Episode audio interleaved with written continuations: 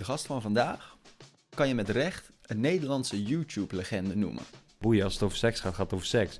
Hij begon zo'n 12 jaar geleden met zijn kanaal Dit is Milan. Was een van de eerste Nederlandse YouTubers. Sprong je in brandnetels en al die soort eh, shit. Na drie jaar introduceerde hij het platform ook niet geheel zonder succes aan zijn broer Enzo. Ik ga voor content. Ik ga niet voor skill.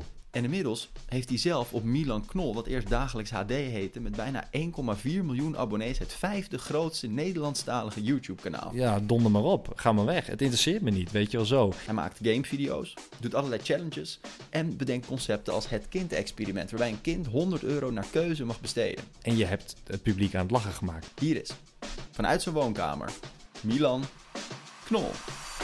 Hey Milan, Hallo? leuk dat ik hier kan zijn even. Ja. Jij startte omdat je miljonair wilde worden, toch? ja, ja, oorspronkelijk wel, ja.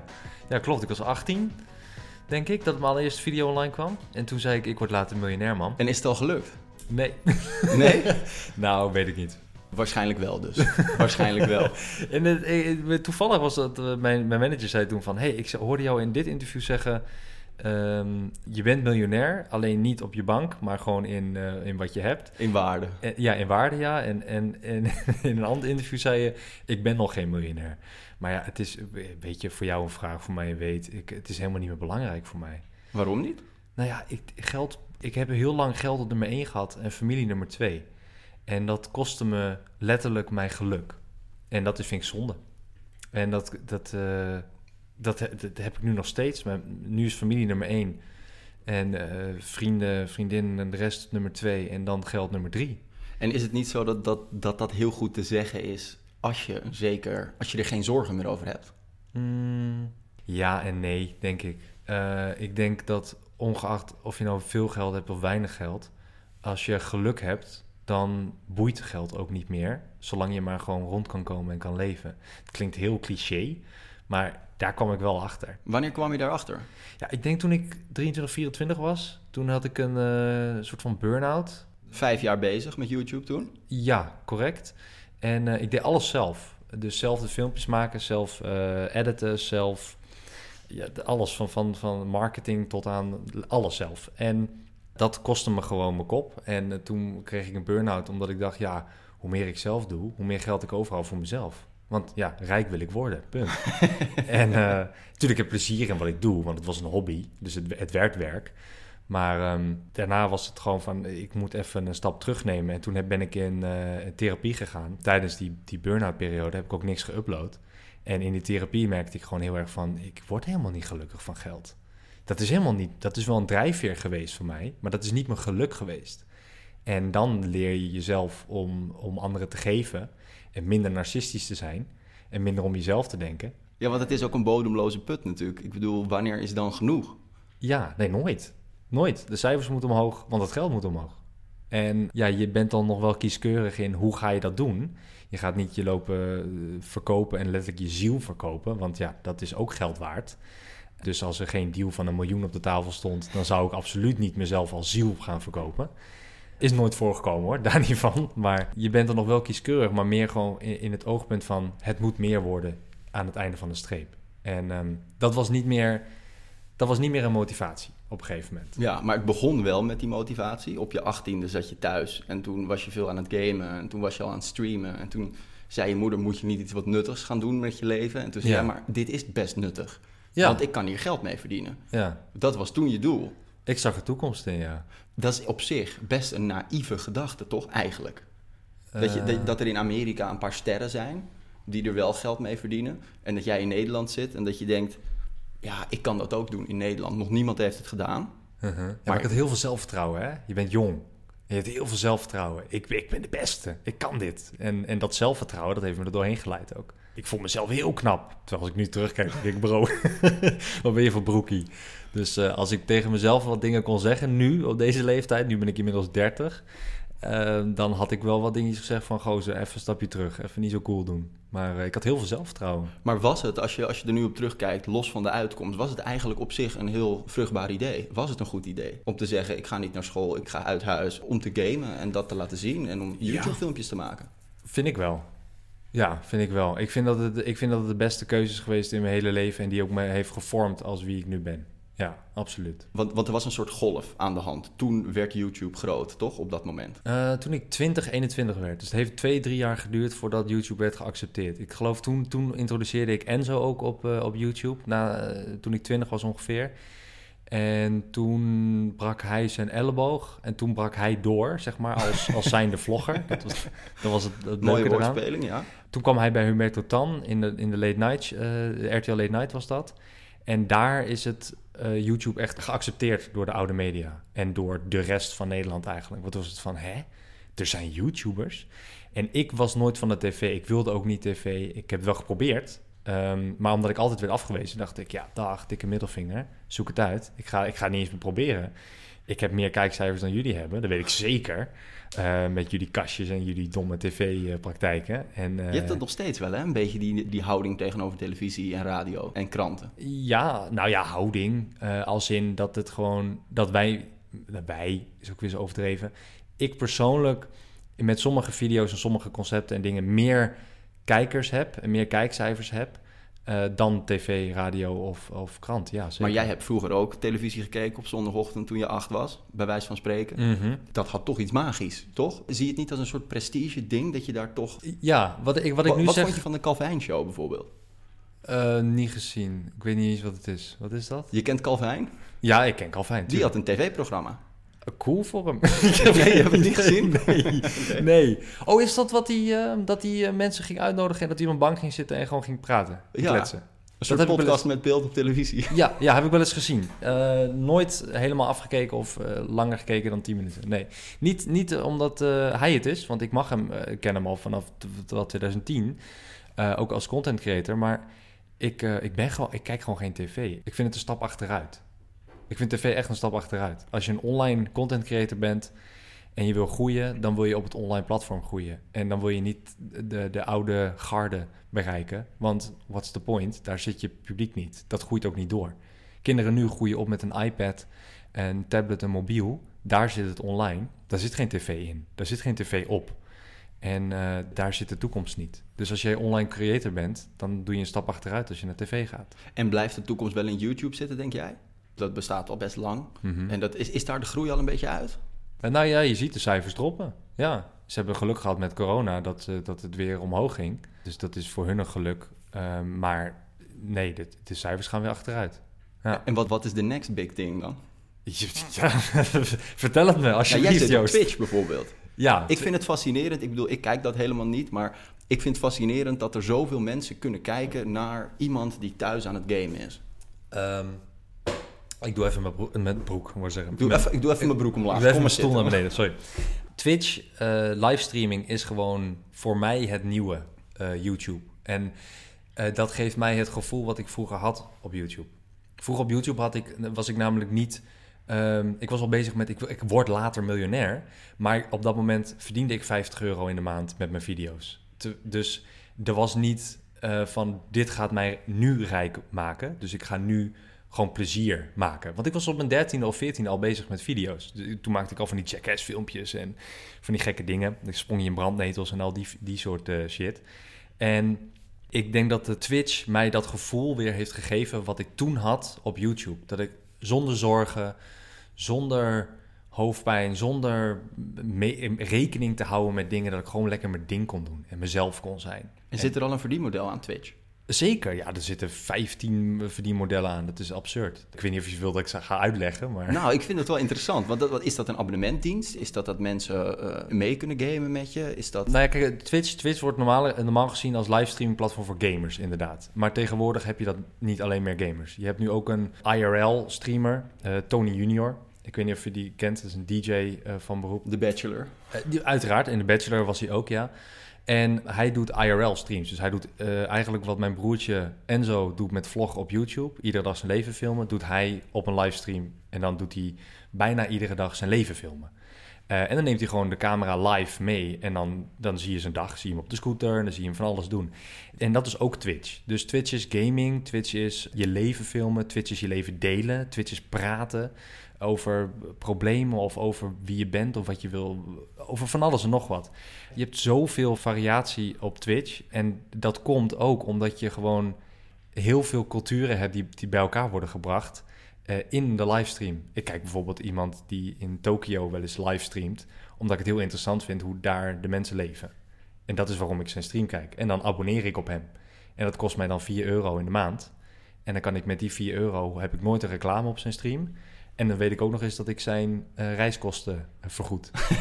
dus het is een win-win. En dat soort mensen heb jij dus ook, die op jou geabonneerd zijn, daar en daar en daar een paar eurotjes per maand voor betalen? Ja, correct. Ja. ja. Dus dat is eigenlijk de next big thing. Is eigenlijk voor, wat je voor zegt. mij, voor mij denk ik, ja, voor mij, in ieder geval voor mijn geluk, dat wel. Ik doe het nu een jaar en ik word er heel blij van. Omdat ik de 30-jarige boomer, die ik nu al word genoemd uh, online, kan ik daar lekker mezelf zijn. Het is ook een ouder publiek. Uh, je moet ook 13 jaar zijn om überhaupt een account te hebben, om mee te uh, kunnen praten. En uh, het is een makkelijk, het is echt een community. Het is echt een, een, een, en dat vind ik echt een dom woord, community eigenlijk. Maar het is echt een, ja, hoe zeg je dat? Het is een soort groep. Je hebt daar ook bepaalde emotes, emoties die je gebruikt in de chat. Zoals bijvoorbeeld een kappa. Of een kek W, dat zegt jou waarschijnlijk helemaal niks. Maar dat zijn bepaalde plaatjes die, die gedeeld worden daar en dat heel normaal is. En dat, dat is een soort cultuur. Dus Twitch is echt een soort cultuur geworden... wat compleet niet vergelijkbaar is met, met het YouTube. Maar toen jij net op YouTube kwam, hè, zo twaalf jaar geleden... Mm-hmm. toen waren er een paar anderen die daar ook op zaten. Banjo-movies, toch? Banjo-movies, Teumes, Dylan Hagens, uh, Calvijn... Oh, dat, dat waren wel echt. Dus, dus de meeste van die eerste lichting zijn nog steeds wel bezig. Ja, ja zeker. Ja. Uh, Mertabi was toen op een gegeven moment nog geïntroduceerd door ons. Master Movies? Uh, of is dat, is dat iets daarna? Nee, Master Movies was voor. Was, voor, was Google Video periode. Dat was, daar heb ik ook nog op geüpload, Google Video. Dat was nog voor YouTube. Um, dat was het allereerste platform van Google waarin ze gingen proberen van... volgens mij moeten we iets hiermee doen.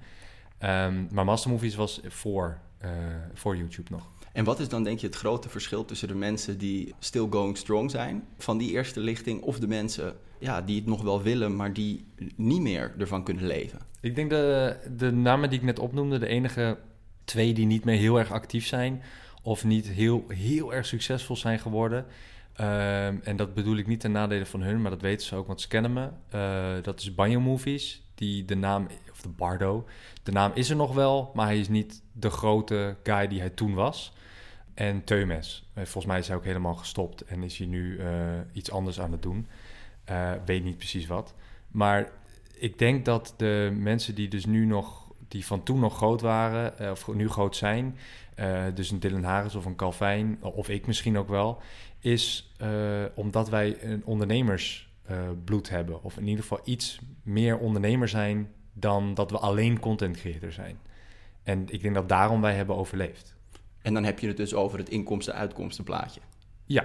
Of, ja. Het, of het blijven vernieuwen. Uh, nou ja, blijf vernieuwen. Er zijn allemaal content creators. Dus dat, gaat, dat is een automatisme. Dat is gewoon van aanpassen en doorgaan. Algoritme verandert. Oké, okay, hoe gaan we dit doen? Niet eens over nadenken, gewoon doen en gaan. Uh, maar het uh, op lange termijn overleven, dat doe je door je, je, je ondernemersbrein te laten werken. En te zeggen van oké, hoe kan ik mijn inkomsten um, wellicht verdubbelen? Of hoe kan ik mijn inkomsten hoger maken, zodat ik meer productie kan doen? En zodat ik mensen kan inhuren en meer werk kan verrichten. Ik heb het wel bijvoorbeeld makkelijker kunnen maken door uh, editors uh, in te huren. En te zeggen van jij bewerkt nu mijn video en dan kan ik mij meer focussen op de content. En dan maak je de content en die content kun je dan uh, beter maken. Uh, en dan kun je een, be een, bedrag van een bedrijf pakken, een, een sponsordeal pakken. En dan kun je met dat geld kun je, je editor betalen en hou je nog voor, voor, wat voor jezelf over. En omdat je dus extra tijd hebt voor je content, kun je dat geld ook weer uitgeven aan je content. Dan Zo, ben je echt een machine aan het bouwen. Dan ben je een ondernemer aan het worden. Want dan denk je ook aan een hele structuur van hoe ga je mensen in dienst nemen naast dat je je eigen uh, boodschappen kan doen en je productie kan verbeteren. Maar jij uh, uploadt wanneer je zin hebt, zei je me net? Ja, nu wel ja. Maar dat is natuurlijk geen zakelijk goede strategie om, om op termijn groot daarop te worden. Jij begon op YouTube, als ik me niet vergis, met mensen nadoen uit Amerika. Ja, Echt ja. De ja. allereerste weken, zeg maar. Ja, ja, nou, dat is ook geen blijvende strategie. Maar Maar de strategie werkt nog steeds, toevallig. Gewoon het reageren op mensen. Dat werkt nog steeds. ja, Ja, ik doe het nog steeds, maar dan op Twitch. Ja. Alleen als je, als, je, als je echt wil groeien, dan moet je toch eigenlijk... Ik bedoel, jouw- broer die is al, weet ik voor hoeveel jaren, elke dag aan het uploaden. Ik bedoel, als jij echt daar zin in zou hebben... en als geld nog steeds bijvoorbeeld jouw nummer één doel zou zijn... Mhm. dan zou je dat toch ook gaan doen, of niet? Is dat de... Moet je het monster blijven voeden? het Ehm, monster wat YouTube heet? Nou ja, kijk, ik ben, ik ben nu op een level dat ik comfortabel ben en dat ik gelukkig ben. En in mijn leven heb ik niet, wil ik die druk niet meer voelen. Die hoge druk. Ik heb nu, eh, moet ik wel zeggen, het laatste kwartaal enorm druk aan eh, sponsordeals en aan content maken. Maar ik heb ook al gezegd tegen mijn manager van... oké, even januari doen we even een hele grote stap terug... want ik ben er helemaal klaar mee. Dat is die drive die ik had jaren terug... toen ik nog echt de cijfers belangrijk vond. En nu heb ik zoiets van... yo, ik wil gewoon doen wat ik wil doen... en fuck de rest of zo. En die, dat klinkt heel arrogant... en dat vind ik alleen maar respectvol naar mezelf toe... omdat ik denk, dit is mijn geluk... Ik ben wie ik ben. Eh, ik wil gewoon lekker zijn wie ik zijn. En als ik zeg op een livestream: eh Yo, ik mag jou niet, zuig mijn bal. Dan ja, donder maar op. Ga maar weg. Het interesseert me niet, weet je wel zo. Maar ik vind het dan ook weer extra leuk als iemand wel weer positief is. En dan kan ik ook weer op mijn eigen positieve manier erop reageren. Terwijl vroeger had ik dat nooit gedaan. Vroeger zou ik nooit eh, zeggen: van ja, zuig mijn bal donder op. Dat, had ik, dat zou ik nooit zeggen. Want ik wil die guy zijn die leuke content maakt, weet je wel. En dan doe je een stapje terug in, ondanks dat je wel jezelf bent, doe je wel een stapje terug in die negatieve houding. Omdat je wil niet iemand ja, gaan uitschelden of whatever. Maar what's the point? Het is ook maar iemand online. Terwijl nu denk ik van ja, boeien, kan mij nou schelen. En dan?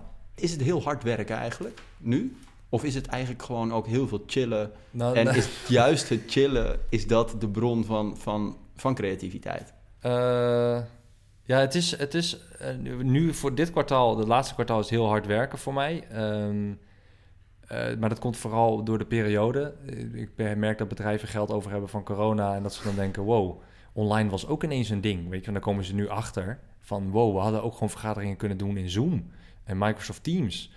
Dat was al, dat, is, was, dat doen wij al jaren. Maar daar zijn zij nu pas achter gekomen. Eh, omdat het gewoon oudere mensen zijn die daar werken, 40, 50, 60 plus, die gewoon heel langzaam in de nieuwe technologie stappen. Dus de marketingbudgetten gaan nu echt naar jullie toe. Ja, dus nu pas denken ze van, oh jee, wacht eens even, online is ook belangrijk, geloof ik. En sterker nog, ze, je mag niet meer naar de winkel, dus je moet wel online investeren. En dan komen wij te pas. En dan komen de budgetten. Dus eh, nu merk ik gewoon dat er een enorme lading aan budgetten over zijn. eh, en dat geld is opgestapeld. En dat het allemaal op moet aan eh, influencers. Dan moet jij aan het werk. Ja, uiteraard. Dan ben ik ook iemand die, die daar zich voor openstelt. Maar dat is het voordeel dus, omdat ik zeg...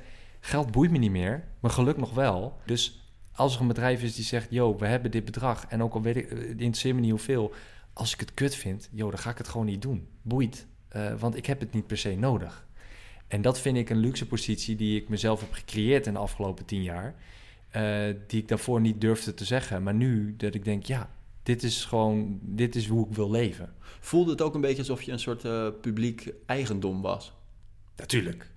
Tuurlijk. Je, je, je zoekt de aandacht constant. En eh, je bent constant ook bezig met hun meningen en hun likes en dislikes. En ja, tuurlijk, dat heeft invloed. En lees je die comments dan ook? Nee, die ben ik, eh, die, die lees ik al heel lang niet meer. Nee, ook, ook nu niet. Nee. Dus ik, weet- wat heb ik eraan? Nou, misschien kan je dat weer meenemen naar nieuwe content. Ja, heb ik in het begin gedaan. Totdat ik op een gegeven moment zo'n, eh, zo'n eh, weet niet, zo'n vibe had van... Ja, dag, boeit, boeit, jou, boeit jouw mening wat? Maar had je, als je, als je deze houding had gehad van ik ben mezelf, ik ben in die zin al goed genoeg.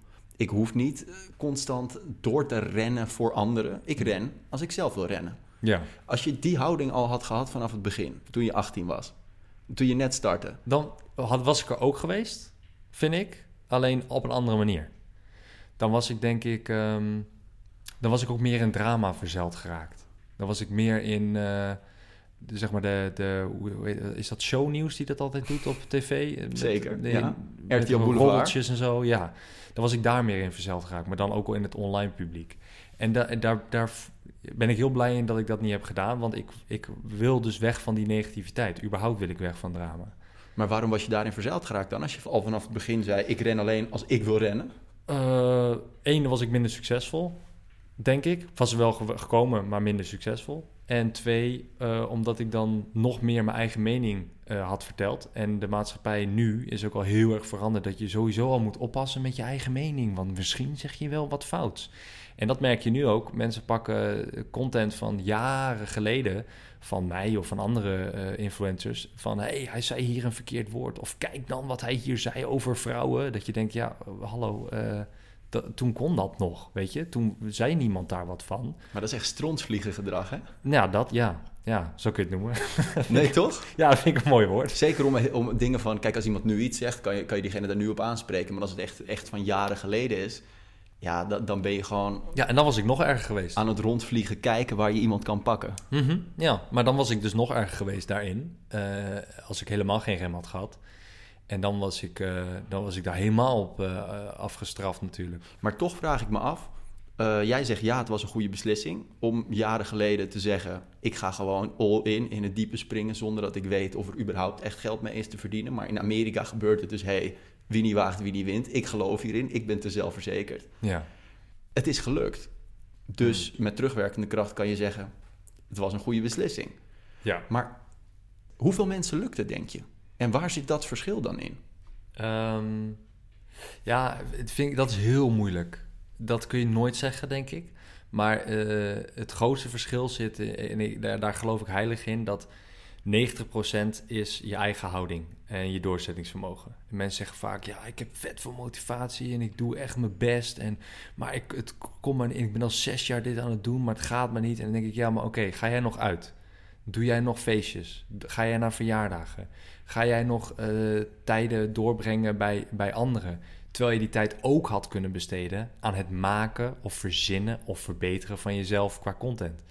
Ja, nee, ja, ik ga nog wel gewoon festival pakken ieder weekend. Ja, zonder van je tijd, bro. Wat ben je aan het doen? Dat is, dat is letterlijk twee dagen, want je bent één dag festival, tweede dag ben je brak. Dat is twee dagen in de week dat jij verneukt en waar ik in gewoon doorwerk. Want als jij er op festival staat, ben ik gewoon aan het werk. Dus ik weet niet wat je aan het doen bent, maar dat is hoe je, niet hoe je succesvol wordt. En dat is het grote verschil. En dat is Welke offers breng je? Ja, dat gelo daar geloof ik heilig in. Dat 90% ligt aan je doorzettingsvermogen en die andere 10% is natuurlijk afhangend van een deel geluk, een deel talent, een deel heb je het juiste gezicht, het hele pakket. Uh, ja, ja, maar 90% is het doorzettingsvermogen en het opzij schuiven van. Want je moet, je moet ook vrienden opzij schuiven. Want probeer maar eens vrienden te zijn. Dat klinkt heel stom, maar probeer maar eens vrienden te zijn met iemand die een 9 tot 5 baan heeft. Uh, terwijl jij s'avonds aan het werk moet. Want ik ben s'avonds aan het livestreamen. Um, maar als ik een vriend heb die komt om uh, vijf uur thuis, die gaat dan eten. En om zeven uur denkt hij, joh, we gaan een spelletje doen. Ja, ja, sorry man, over een uur moet ik live. En dan ben ik tot twaalf uur, één uur vannacht ben ik live. Dus ik kan, ik kan niks met je doen. Ja, dan raak je het contact kwijt met die persoon. Ja. En dus dat gaat, dus je zoekt ook, je, je zoekt een hele nieuwe kring op met mensen die hetzelfde doen als wat jij doet, zodat je, zodat je, je ster, uh, elkaar versterkt. Dus jij bent ook echt niet naar die feestjes gegaan en hebt af en toe echt die offers gebracht? Ja, ik ga nooit uit. Nog steeds niet. Ik drink ook niet en ik vind het ook allemaal niet interessant. Dus nee, dat heb ik nooit gedaan. Nou, ik heb natuurlijk vanaf mijn 18e of 16e tot mijn 18e, 19e ben ik nog wel uit geweest en heb ik nog wel gekke dingen gedaan. Maar um, toen ik merkte dat er eenmaal geld binnenkwam, dacht ik, uh, wacht eens even, ik ga stoppen met drinken, ik ga niet meer uit, want dat kost tijd. En tijd heb ik nodig om miljonair te worden. Dus, en dat was echt zo'n bewuste ja, afweging? Dat was, ja, dat was echt een keuze, ja. ja. Dat ik dacht, nu moet ik stoppen. Plus, als ik dronken ben, doe je dingen die je niet kan verantwoorden. Wat nou als iemand dat filmt? Of wat nou als je dat reflecteert op je content? Um, dan kan het alleen maar schade leiden aan je bedrijf. En aan jezelf en aan je imago. En dat wil je niet. Dus ik wil mezelf blijven. Dus stop met uh, drinken, stop met dit, stop met dat. En uh, gewoon alleen maar aan de slag. Nou, ik denk dat dat iets is wat heel veel mensen zich niet realiseren als ze zien dat, dat, dat de gebroertjes Knol al dat succes hebben en in die auto's rijden, dat dat soort offers ervoor zijn gebracht. Ja, nou, Enzo en ik hebben een hele andere vriendenkring dan dat we hadden toen we begonnen. Zeker weten. Ja. En is het nou ook zo dat, dat, dat jullie elkaar bellen en dat het is van, hey, die laatste video, ik zeg je eerlijk, hard idee, Ja. uitvoering minder. Ja, ja, ja, absoluut. En waar ben jij dan beter in wat je tegen hem vertelt en vice versa? Nou, weet ik niet. Ik weet niet per se waar ik beter in ben. Uh, dat durf ik niet te zeggen.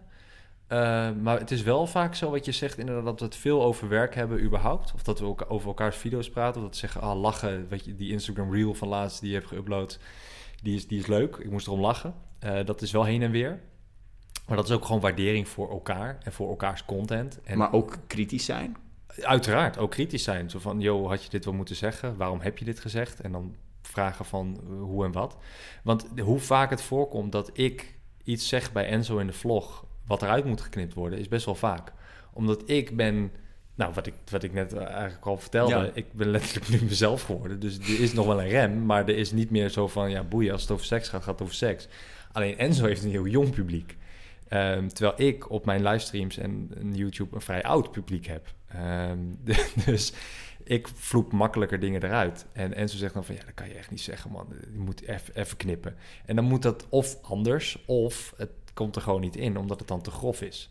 Ehm, en dat, dat, dat is denk ik een, een verschil die Enzo en ik hebben. Dat Enzo echt nog die focus heeft op, eh, op, de, op de kids en het jong publiek. Want waar ben jij dan kritisch op? Eh, bij Enzo bedoel je? Ja. Ehm, eigenlijk niks. Ik, ik heb gewoon heel erg bewondering voor hoe hij, eh, hoe hij het doet. Ik heb niks dat ik zo 1, 2, 3 denk... Ja, misschien in, ehm, in plannen. Dat kan Enzo heel slecht. Enzo kan heel slecht Vind ik plannen. best knap voor iemand die weet ik veel hoeveel jaar al elke dag een, een video uploadt. Ja, ja, maar hij, ja, nee, dat, dat. Maar kijk, soms redt hij vier uur niet. Als ik met hem afspreek en ik zeg, joh, zes uur... En hij- dan kom, weet ik gewoon, hij komt half zeven. Ja. Punt. En dan denk ik gewoon, ja, bro, come on. Ik, Ik, ik moest trouwens heel erg lachen. Jij bent natuurlijk veel aan het gamen en je deed mee aan Legends of Gaming. En dan game je gewoon met andere online gamers. ja. En, en jij werd drie jaar achter elkaar bijna de laatste.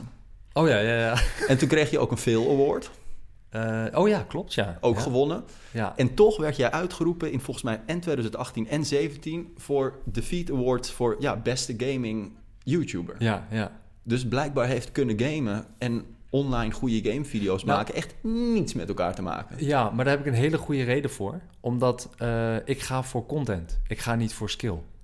Ik vind, ehm, ik vind het leuk hebben en het... eh, want je kan in een game, kan je expres bijvoorbeeld links gaan als, als de rest rechts gaat. En dat is heel grappig. Want als jij bijvoorbeeld links gaat en je valt van een brug af en rechts en iedereen, je moet eigenlijk rechts met je, met je, met je brommer in GTA 5 of whatever. En die gaan allemaal wel goed. Ja, de focus ligt dan even op jou. Iedereen lacht en je hebt het publiek aan het lachen gemaakt. En dat vond ik belangrijker dan het, oh, ik ga maar mee met rechts, want ik wil winnen. Dus mij ging het om de, de fun. De, Ja, de- het niet om de grappige. skill. Nou, klopt. Dat was bij Endemol Shine. Dat, Ja. Die maakte dat, eh, wat nu Bunny J heet. Maar dat is een heel groot bedrijf. Mhm. Wat allerlei ja, films maakt, series maakt, allemaal bedrijven onder zich heeft hangen. En ja, dan heb je echt te maken met een corporate bedrijf. En jij zei tv. Ja, dan heb je baasjes, bovenbaasjes. Maar ze betaalden heel goed. Nee, was, was dat het? Ja, ze betaalden wel heel goed. Ja, de eerste drie seizoenen betaalden ze gewoon goed. Maar nu is het echt eh, flut. Maar m- m- mijn vraag is meer. Ja, jij bent totaal onafhankelijk. En daar prijs je jezelf omdat je dat voor jezelf gecreëerd hebt. mhm. En dan zit je opeens bij een of ander corporate bedrijf. Is Ja. dat anders dan als zij YouTube-content gaan maken? Nee, het was niet anders, omdat de, de productie ehm, enorm jong was, eh, enorm talentvol. En eh, ze waren heel goed in wat ze deden. Ze wisten precies wat ze deden. De persoon die ook de video's bewerkte, was een hele jonge gast. Eh, werkt ook nu voor andere influencers. eh, en is, eh, die, die is gewoon, die wist precies de humor, die wist precies wat is YouTube, hoe werkt YouTube. Het was geen onprofessioneel team. En ik Maar zeg je wel- merkt dus eigenlijk helemaal geen verschil dat die YouTube-content gemaakt wordt door een groot corporate Jawel, bedrijf. Het grootste verschil is het wachten. Fucking hell. Ik bedoel, je staat... we gaan om acht uur... Of acht uur moest je dan daar op de set zijn. En om tien uur begin je de eerste video. Maar dan waren er technische problemen. Want een lampje dit of een lampje dat of een computer dit. En denk je, jezus, wachten. En dan... In mijn huiskamer had ik al lang een lampje Ja. gepakt. In mijn huiskamer had ik gewoon, ja, boei die lamp, ik ga gewoon verder. Ja, hoe kan mij nou schelen? Ik bedoel, het is YouTube, het is niet, eh, het is niet, het hoeft niet het op- en top professional eh, niveau te zijn. En eh, daar werd dat niet gedaan, want daar was het gewoon van, ja, dit gaan klanten zien. En, en het is Animal Shine, dus dat moet allemaal professioneel. Dus daar was het vaak gewoon wachten. En dat is gewoon iets wat we niet gewend waren als YouTubers. Maar jij wordt daar betaald om langs te komen en te gamen. Mhm. Jij hebt natuurlijk ook wel eens in video's dat de mensen te gast zijn of zo. Mhm. Hoe, hoe werkt zoiets? Is dat dan gewoon dat zij een soort factuurtje sturen voor een middag? Of Oh, bij het- YouTubers bij elkaar? Ja? Nee joh, dat is gewoon een collab. Dat is gewoon, joh man, ik gun jou wat en jij mij wat. Dat is een soort loyaliteitsprogramma eh, dat je hebt, toch? Zolang, zolang er geen bedrijf tussen zit... eh, kijk, je, ben- je bent als YouTuber misschien wel een bedrijf... maar zolang er geen bedrijf tussen zit... what's the point om geld te vragen aan elkaar? Dan, wordt het, dan, word je, dan zie je elkaar als een zakelijk... Ik persoonlijk heb dat niet. Ik heb, als ik iemand uitnodig voor YouTube, dan is het voor YouTube. En dan is het niet om geld aan diegene te verdienen. Nee, maar bijvoorbeeld jij had het account wat eh, eerst heette het account Milan Knol dagelijks HD. En daar, en daar waren dan drie YouTubers die ook eh, onderdeel daarvan waren. Maar eigenlijk dat account was van jou. Ja, ja. Ik bedoel, hoe, hoe, hoe gaat zoiets? Oh, eh, ja, ik had Dagelijks HD inderdaad opgestart in 2013, geloof ik. En dat is een gamingkanaal. En dat was met drie vrienden. Er waren er nog eh, een stuk meer zelfs in het begin. En ehm, dat was eigenlijk gewoon van... Yo, luister, jullie hebben weinig abonnees. Sommigen hadden de duizend, anderen hadden de 5000. Ik heb al meer dan 100.000 abonnees. Als jullie met mij samenwerken, jullie gaan groeien. Ik ga je alles leren. Ik ga je eh, alles leren over het vak, over YouTube, over ondernemen, over wat ik ook al. Mijn kennis die ik de afgelopen jaren heb geleerd, ga ik jou delen. En dan upload jij voor mij en ehm, eh, ik krijg dan het geld daarvan. En jij krijgt je bekendheid via mijn kanaal. En zo gaan we samen eh, groeien. En zo gaan we samen groot worden. En dan creëer je een soort eigen eiland met influencers. En zo heb ik, ja, weet niet, tientallen mensen samengewerkt en sommige heel groot gemaakt. Ja, jouw moeder noemt jou wel eens een leraar. Die vond het eigenlijk gek dat jij in de entertainmentindustrie ging werken, toch? Die vond jou meer een docent. ja, toch? ja, ja. Wat, Wat, wat, wat leer je die mensen dan? Uh, wat leer ik die mensen? Dat is een hele goede vraag. Weet ik niet. Uh, mijn kennis, wat ik leer, wat ik zelf leer, wat ik zelf heb geleerd. Wat ik heb gedaan terwijl jij uitgaat en terwijl jij uh, niet bezig bent met je vak. Dan was ik YouTube-tutorials aan het kijken of was ik aan het oefenen of iets aan het doen. Ik zat niet stil. Nu zit ik nog wel eens vaak stil. Nu ben ik nog wel eens twee dagen vrij. Dat ik denk, ik ga even lekker helemaal niks doen. Ik ga lekker gamen. Privé gamen. Want dat kan ook nog. Um, maar toen was dat niet. Toen, uh, nee, dat was gewoon... Ik wil alles leren en alles weten van het vak. Ja, maar dat is dus en dat niet... geef ik door. Dat, zijn dus, dat is dus allemaal kennis die niet in je hoofd zit... maar die je hebt geleerd door te doen. Ja. En dat doe je dan met hun en zo leren ze het. Ja, ja. en ik moet ook zeggen, je leert ook van hun weer. Want zij, zij leren ook bepaalde dingen dat je denkt, oh, hé, hey, zo had ik het nog niet bedacht. Of een bepaalde thumbnail of de structuur van een thumbnail. En je hebt nu allemaal programma's daarvoor. Je kan nu allemaal op Google kun je een thumbnail uploaden. En dan kun je precies zien wat voor emotie de thumbnail geeft. Of wat voor kleuren de thumbnail geven. Die gebruik ik nu. Dat is een soort eh, AI-programma eh, is dat. Wat sick. Ja, en die dingen gebruik ik nu. Maar toen had je dat niet. Toen was het van, hoe ga je de structuur van een thumbnail maken? Wat is, maakt een succes? Waardoor laat je mensen klikken op zoiets? Waar, moet waar moeten de kleuren staan? Mensen lezen van links naar rechts.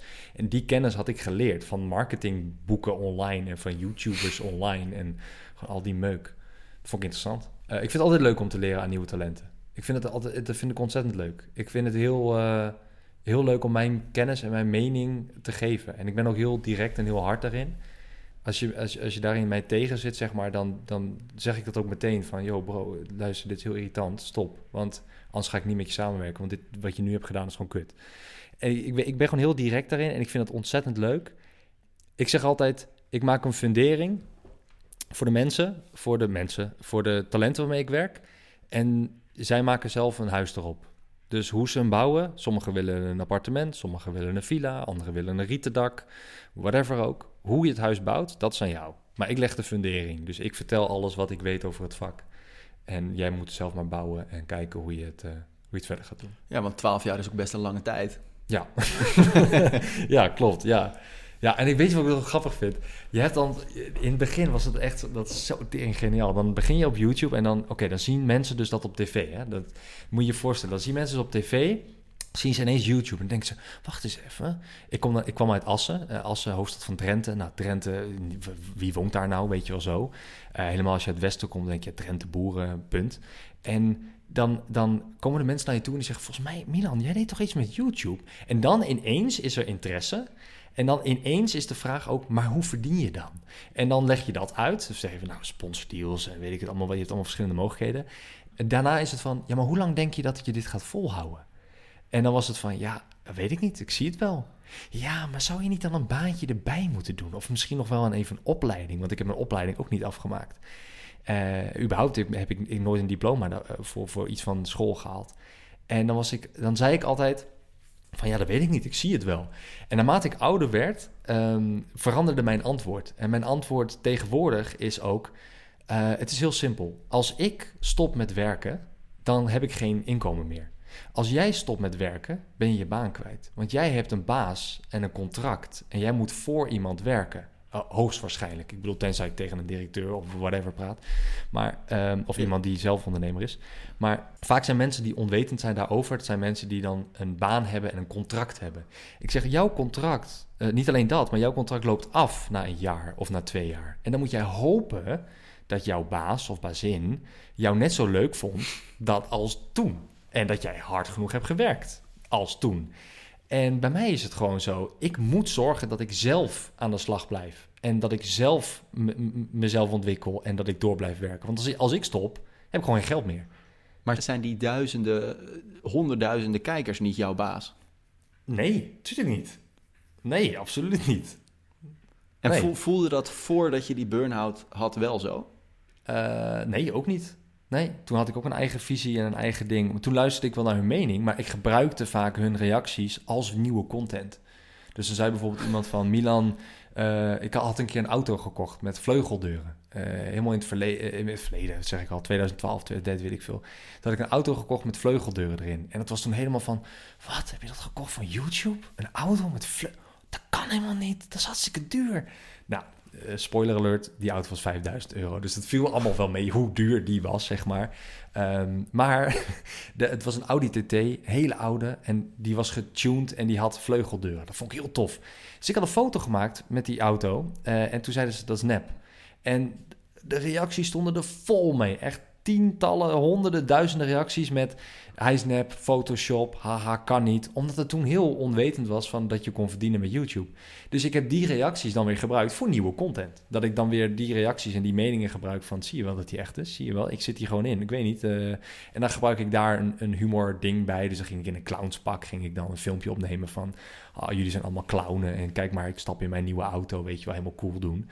Maar dat was ook, ik was jonger. Dus wat ik zeg, wat zelfvertrouwen was torenhoog en uh, ik had scheid en... Uh, ja. En, en dus als er, als er nu echt jonge mensen luisteren en die, en die denken ook, ja, wat hij kan, dat kan ik ook. En ik ben ook best bereid om die offers te brengen. Ja. Fuck it, ik wil dat ook gewoon doen. Doen. En, maar is YouTube dan nog steeds het beste platform of is de groei daaruit en zeg je, ja, sowieso natuurlijk moet je doen wat je, wat je, wat je leuk lijkt, um, maar, maar is Twitch inderdaad de nieuwe golf? Nee, Twitch is niet per se de nieuwe golf als in daar ga je... Want Twitch is heel moeilijk om nu fulltime mee te verdienen. Überhaupt parttime mee te verdienen. Dat is heel lastig. Zitten mensen al jaren op platform. En zelfs nu met deze groei redden ze het nog maar net. Um, dus dat is niet mijn aanrader. Ik denk dat nu de snelste manier om te groeien is TikTok. Je kan namelijk gewoon lekker jezelf blijven, ongeacht hoe oud je bent. Je hebt daar kids op zitten, je hebt volwassenen daarop zitten, studenten, alles zit op TikTok. En alles, alles gaat viral. Dus ik denk dat TikTok nu de beste manier is om, om je platform te groeien en, en in ieder geval naam te krijgen. En vanaf daar moet je kijken van what's next. Um, maar het, het moeilijkste is nu vooral dat je concurreert tegen complete bedrijven misschien wel, of complete influencers die het al zo erg gestructureerd hebben dat ze actief zijn op TikTok en op Twitch. En die al twaalf jaar geoefend hebben. Ja, die overal op zitten. Instagram, YouTube, die hebben alles tegelijk. Ik ook. Ik heb ook alles. Ik heb vijf of zes platformen die ik bijhoud. Um, maar daar heb ik ook iemand voor, weet je, die dat bijhoudt. Uh, naast dat ik dat zelf natuurlijk. Hoeveel uh, mensen uh, werken er fulltime in jouw bedrijfje? Nul. Nul? Ja, nul fulltime. Ja, ik doe nog steeds heel veel zelf. Maar hoeveel mensen dan half fulltime? Ja, op factuurbasis. uh, veel, het zijn veel uh, zelfstandige ondernemers die voor me werken. Uh, factuurbasis heb ik nu denk ik drie editors en cameramannen. En dan één manager dan. Ja, dus nou, dat is best dat, serieus. Ja. Ik heb, ik, ja, het klinkt stom. Ik heb niet meer nodig. En ik, eigenlijk heb ik maar één editor, cameraman nodig. Maar ik vind het gewoon handig om backup te hebben dat ik hem kan bellen en zeg van, joh. Maar dat zijn, ook, dat zijn ook, twee daarvan zijn ook stagiairs bij mij geweest. Die ken ik al vanaf dat ze 16 waren. Die zijn nu 21. Dus daar ga ik al jaren mee om. En dat is gewoon een kwestie van, even bellen van, hé uh, hey man, uh, vriendenprijsje, factuurtje en uh, klaar. Eh, ik wil je bedanken voor je tijd en alle, alle golven die je hebt uitgelegd. Maar de, de laatste vraag die ik altijd stel in de podcast is: wat is nou het beste advies dat jij kan geven over je weg vinden in de creatieve wereld? Oeh, dat is denk ik heel lastig. Ik zeg altijd, ga op de golf en uh, kijk waar het je brengt. Maar dat klinkt zo, zo zweverig, terwijl ik dat absoluut niet ben. dus het beste advies... Um, ja, ik denk, wat ik eerder vertelde in de podcast... over die 90% doorzettingsvermogen. Zet dingen opzij. Um, toevallig laatst nog iemand hier gehad die, die dat ook had. Die zei van, ja, Ik, thuis kan ik het er niet over hebben. Mijn vrienden die snappen het niet. Nee, maar dat, dat, dat is een offer die je moet maken. Zijn dat, dat kunnen wel je vrienden blijven. Maar je, je moet wel mensen om je heen zoeken die dezelfde motivatie hebben als dat jij hebt. Want anders groei je niet. Want dan, word je, dan ga je elke keer tegen een plafond aankomen. En je moet juist iemand hebben die jou de, de, er langs brengt. Die je, die je zegt van, ja maar bro, ik heb dit en dit gemaakt. En dan kom jij weer op nieuwe ideeën. Waardoor je constant in zo'n rat uh, met nieuwe ideeën gaat. Dus ja, zoek dat. Zoek een, zoek een omgeving waarin jij geprikkeld wordt. Dat kan ook al een, um, een soort, weet ik veel, een soort weet ik, uh, community zijn in, op Discord.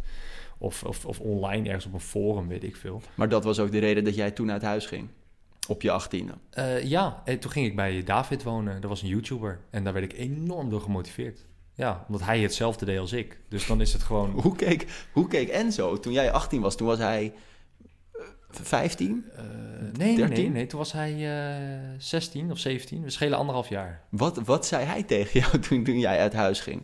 Uh, om, te, om, om fulltime toch daaraan te gaan werken? Ja, hij zei niet echt wat. Hij was er niet echt thuis. Hij was een beetje aan het blowen op straat en op zijn zolder aan het pokeren. hij vond daar niks van? Nee, ik sprak hem ook niet echt. nee, ik was helemaal de touch met hem verloren. Ik was helemaal de touch met hem kwijt. Ik, ik, het, het was niet meer de broederliefde die we toen hadden. Dat is pas gekomen nadat hij mij opbelde en zei... Milan, ik zie je op YouTube gaan. Ik wil dit ook. Leer mij. En toen heb ik gezegd tegen hem van... Bro, kom alsjeblieft naar me toe. Ga bij me wonen even. Um, kom bij mij op zolder even een paar maanden zitten. Computer mee. Mijn moeder bracht. En uh, ja, toen is het... Uh, toen is het echt, echt die, dat, die vuur in hem weer teruggekomen. En toen zei hij, ik ga sporten, ik ga niet meer blowen, niet meer pokeren, niet meer gekke dingen doen, niet meer buiten hangen. Ik ga alleen maar sporten en video's. En toen kwam dat knolpower ook, van dat kwam van dat sporten. Ah. Dus, uh, en toen is het allemaal, allemaal gaan groeien. Dus. En nu zijn jullie samen Monopoly aan het spelen in de straat hier. Uh, hij heeft inderdaad een huis naast mij gekocht. Ja, correct. Klopt, de Knolstraat. De Knolstraat. nou, in Hilversum heb je dat allemaal toch? Dat, dat het, op het Mediapark, dat, dat er allemaal namen zijn van, van straten, van bekende... Oh, echt waar? Ja, ja presentatoren, producenten, de John de Molstraat, de oh, Joop van de Endelaan, dat soort dingen. Ja. Dus ja, ik weet niet hoe Zeist daarover denkt. Wellicht. Nou, misschien kunnen we iets aanvraag doen hier in gemeente Zeist.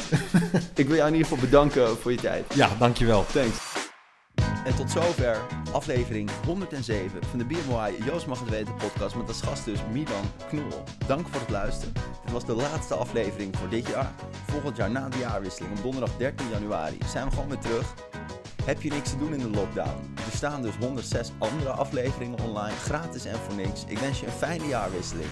En tot later. Deze podcast werd mede mogelijk gemaakt door Broadcast Magazine. Naast een vakblad in print uitgegroeid tot een breed platform aan activiteiten waarmee de slogan midden in de media alle recht wordt aangedaan. Kijk op www.broadcastmagazine.nl